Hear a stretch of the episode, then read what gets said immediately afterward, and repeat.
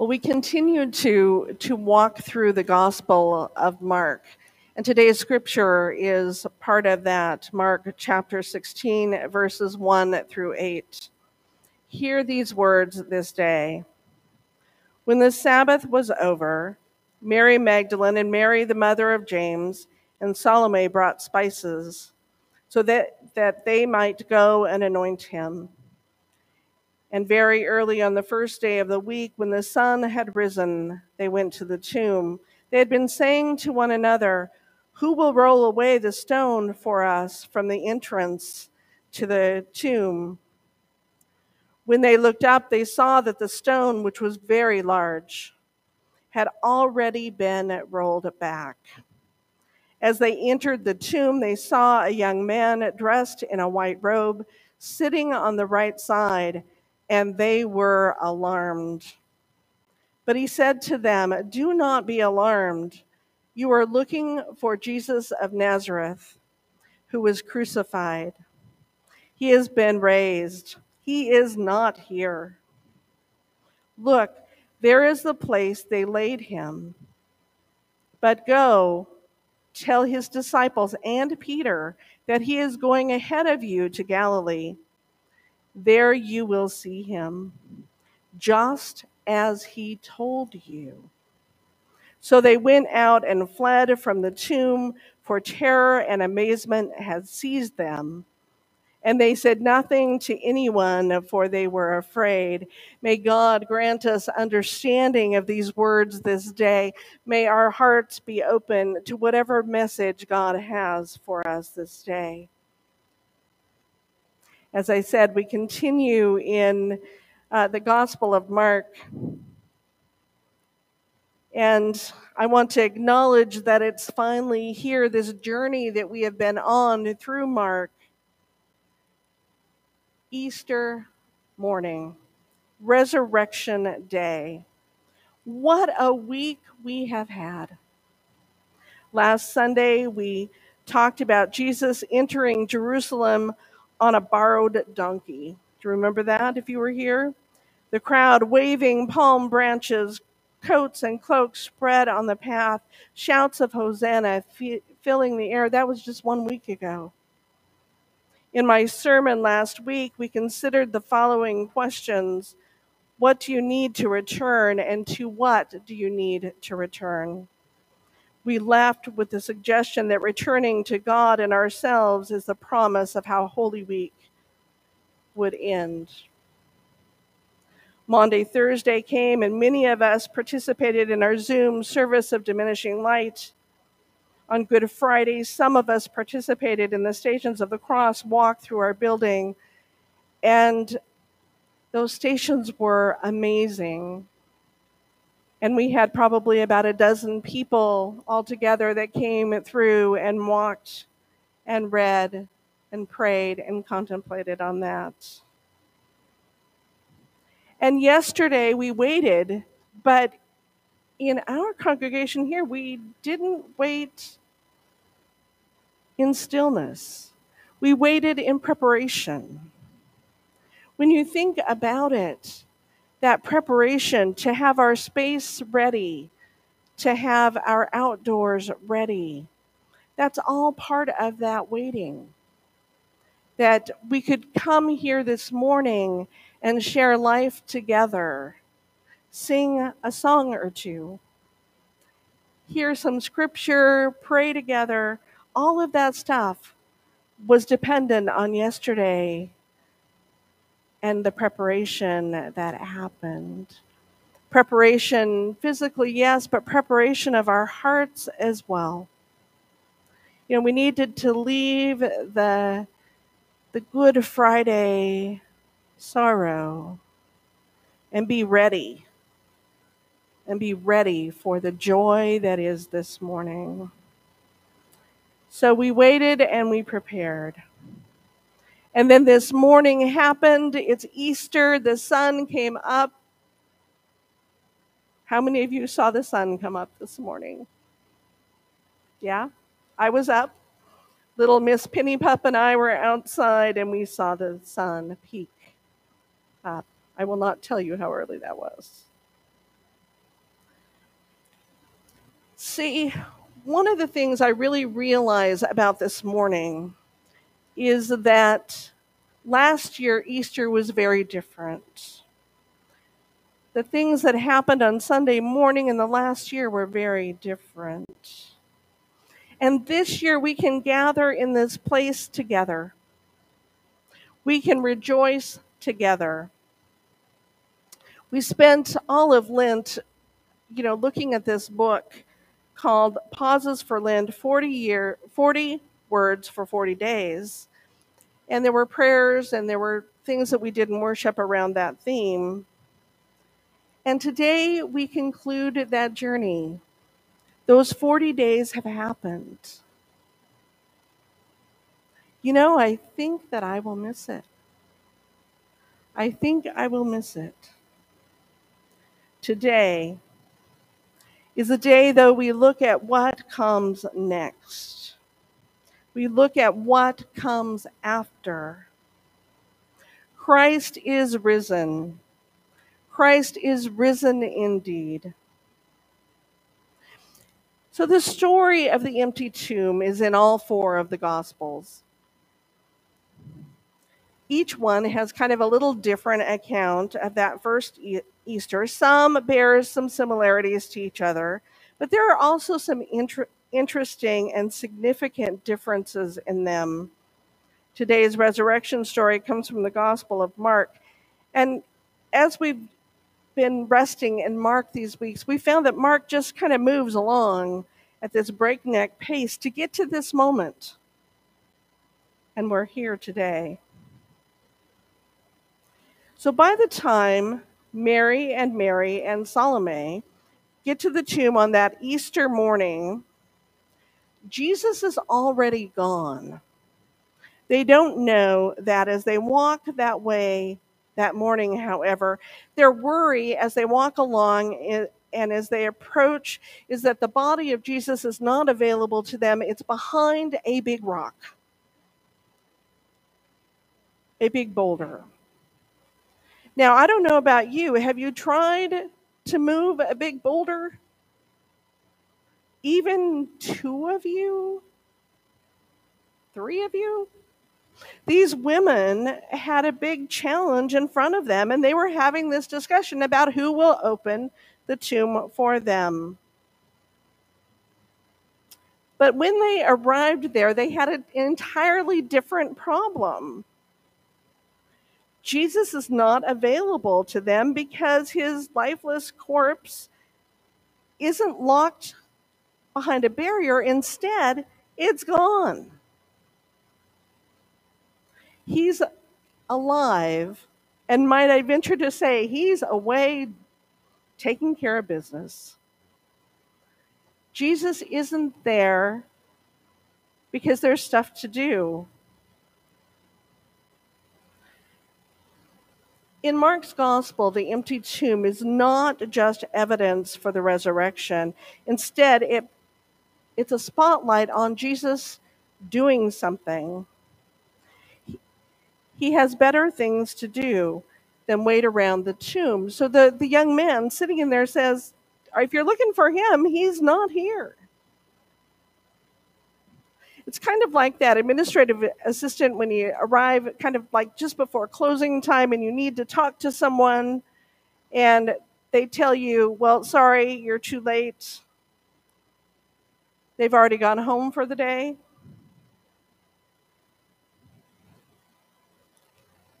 This young man, and and the word there is kind of like young human rather than young man, but we'll say young man this angelic messenger said, You're looking for Jesus? Sorry, you just missed him. You've missed him because he has moved on ahead to other pressing business. The resurrected Lord has no intention of giving us time to sit around pondering whether we believe in this sort of thing at all. Those women were told, they were given the instruction to go and tell the disciples, especially Peter. Remember, Peter was the one in some of the other stories who denied Jesus. Peter was the one who kind of had a lot of stake in what happened here. Peter, in this story, is told by the women.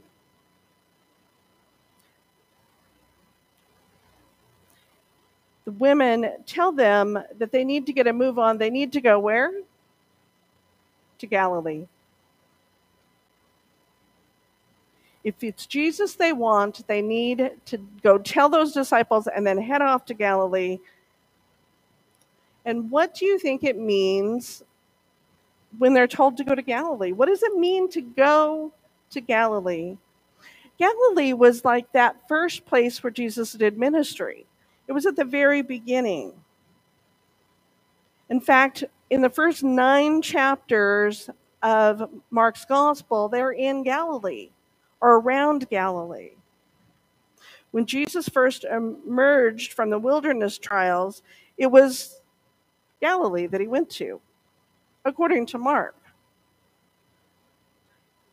And it was Galilee that first heard the good news of God, the good news that came in the in the way of Jesus teaching and ministry the way of healing,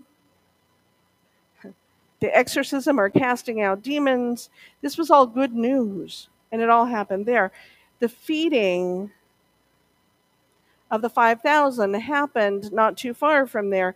They Galilee was this place where all of this stuff was happening and when those things happened in Galilee, a multitude followed Jesus. Not one or two or three or 12, but a multitude. So there were these these women that had come to the, the tomb, and these women actually, when you look at um, earlier in the Gospel of Mark, they're the ones that helped Jesus' ministry happen. They're mentioned before this. These women have been there all along. These women have ministered to Jesus and Jesus's followers all along.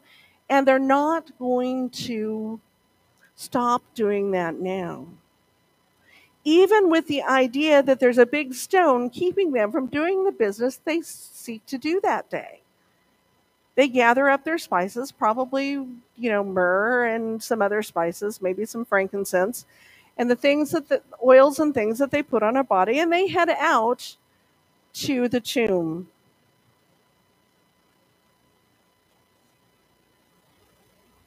and they're told to tell the disciples to go back to Galilee.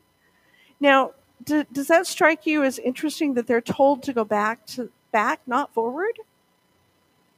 They're not told to go to Jerusalem, they're told to go to Galilee.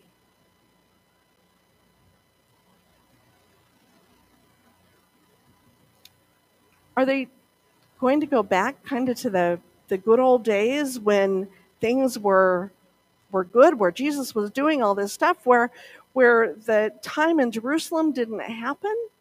Are they to go back to that?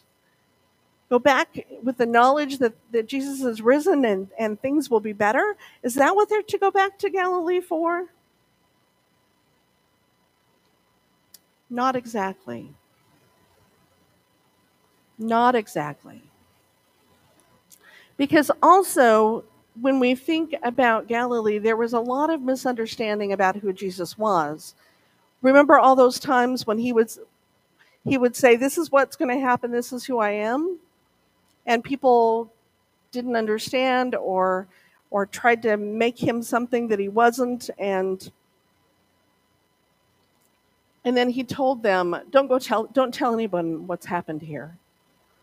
Because it wasn't portraying Jesus as who Jesus was. So, going back to Galilee, back to that time might not be exactly what they're being assigned to do.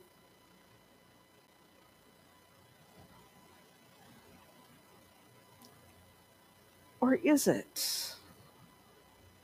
You see, there's a lot about the Gospel of Mark that we really have to, to sit with for a while that we don't have that information right here, right now. It comes in pieces. So let's kind of go back to the story. It's early in the morning. The three women approach. They're bearing these herbs and oils. They have come to comb out Jesus' hair, to sponge away the dry blood, to massage precious myrrh into his skin. They hope to engage in this ritual act, the act of care for their dear friend, for their dear mentor. These are the things that are traditionally done before the body is put into the tomb, but because of the timing of Jesus' death, they had to get him into the tomb quickly. And so none of that was done.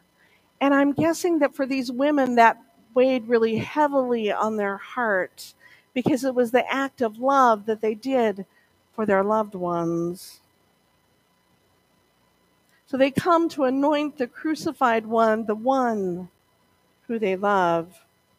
They have this discussion about this the stone in front, and they find the tomb empty. Except for this young man who sits there,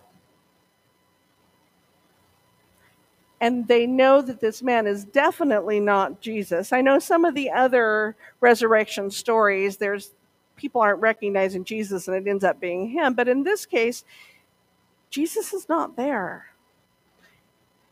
Their fear that their last chance, they fear that their last chance to pour a little compassion on the broken body of Jesus is has escaped. They can't do it.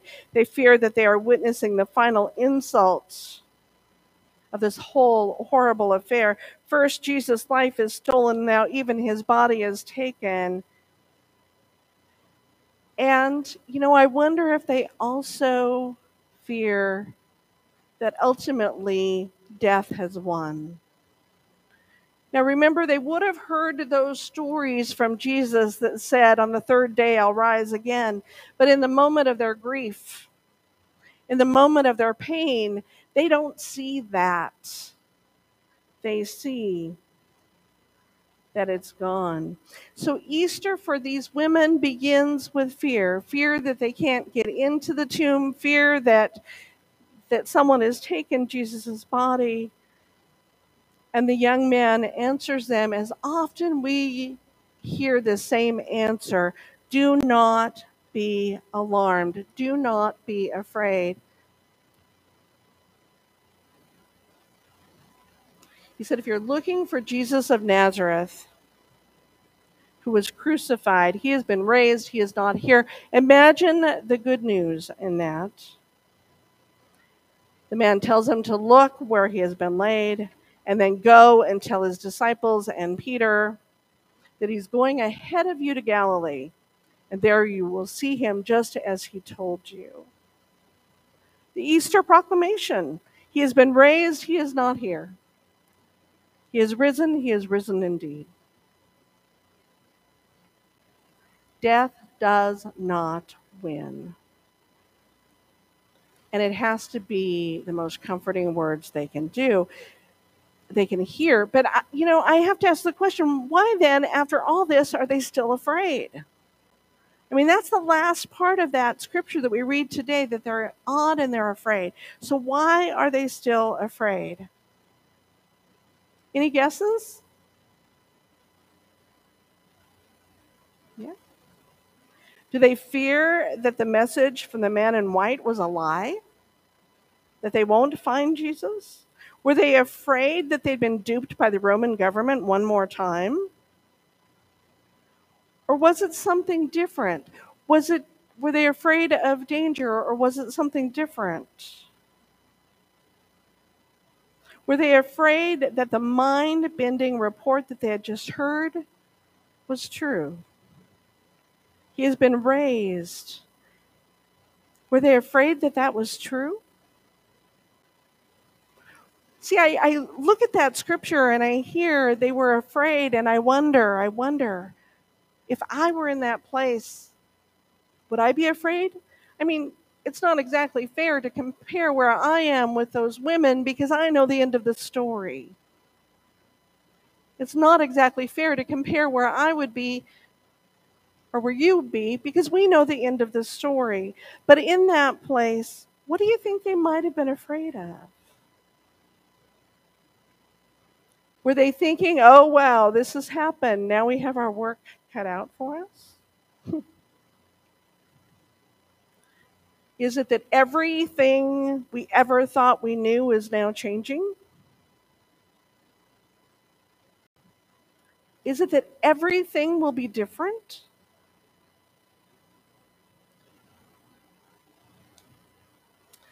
Jesus is waiting on down the road in Galilee, and you can bet he has plans for them, and you can bet he has plans for us. No doubt he will ask things of us the same way he challenged his disciples, thoroughly mucking up their lives. Uh oh. Perhaps this is the morning that the living God will grab us by the scuff of our souls and propel us, propel us into some wild scheme. I don't have to even think about what that might be for here because you guys have already lived it. You've already lived this wild scheme that's going to be reality in a few short months.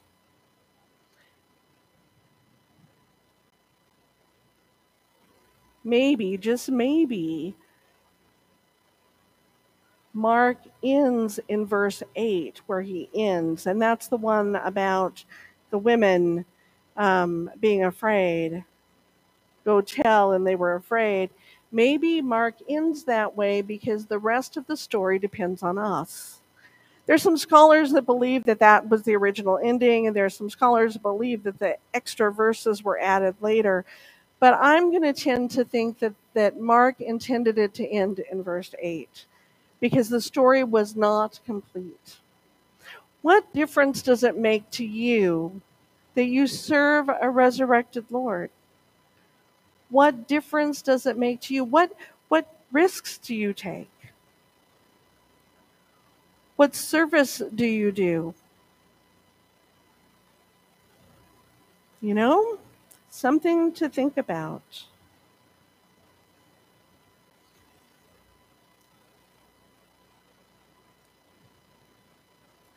So Mark's ending leaves us hanging.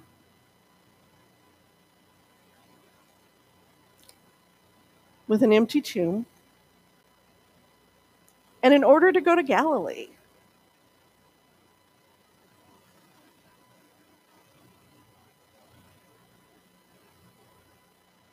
And when we go back to Galilee, we might see the Gospel of Mark a little differently. Maybe all those things that Jesus did, you know, the healing and all of those things had something to do with resurrection, something to do with new life. Maybe we can look at the Gospel of Mark a little differently. Not this gospel that marches quickly to the other side but a gospel that invites us to stay and see ourselves in that story. If you want to find Jesus, if you want to find God, go back to Galilee.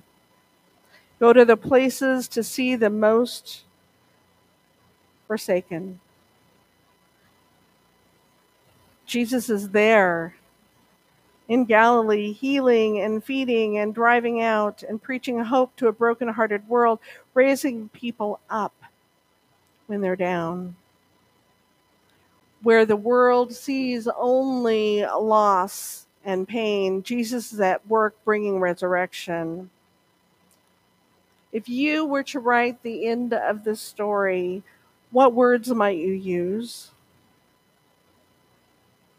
Will we go home because we're afraid?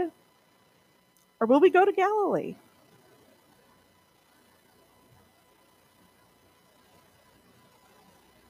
Will we be quiet or will we share?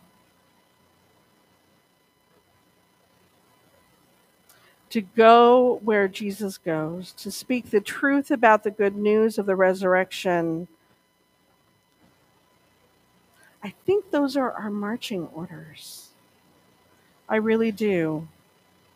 And so this morning, we do not shout Alleluia because the story has ended We shout Alleluia because the story continues. And you and I are collaborating and partnering with God to change the world right here, right now. See injustice, see pain, see hurt, see the lost, the lonely. What's their story? And how can you change their world?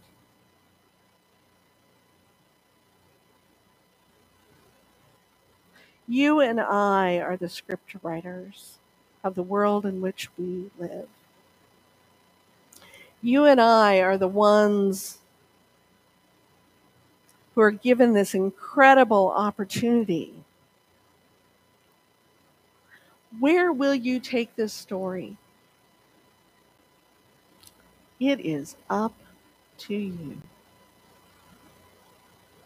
Today and always. May God give us direction as we step into Galilee together. Amen.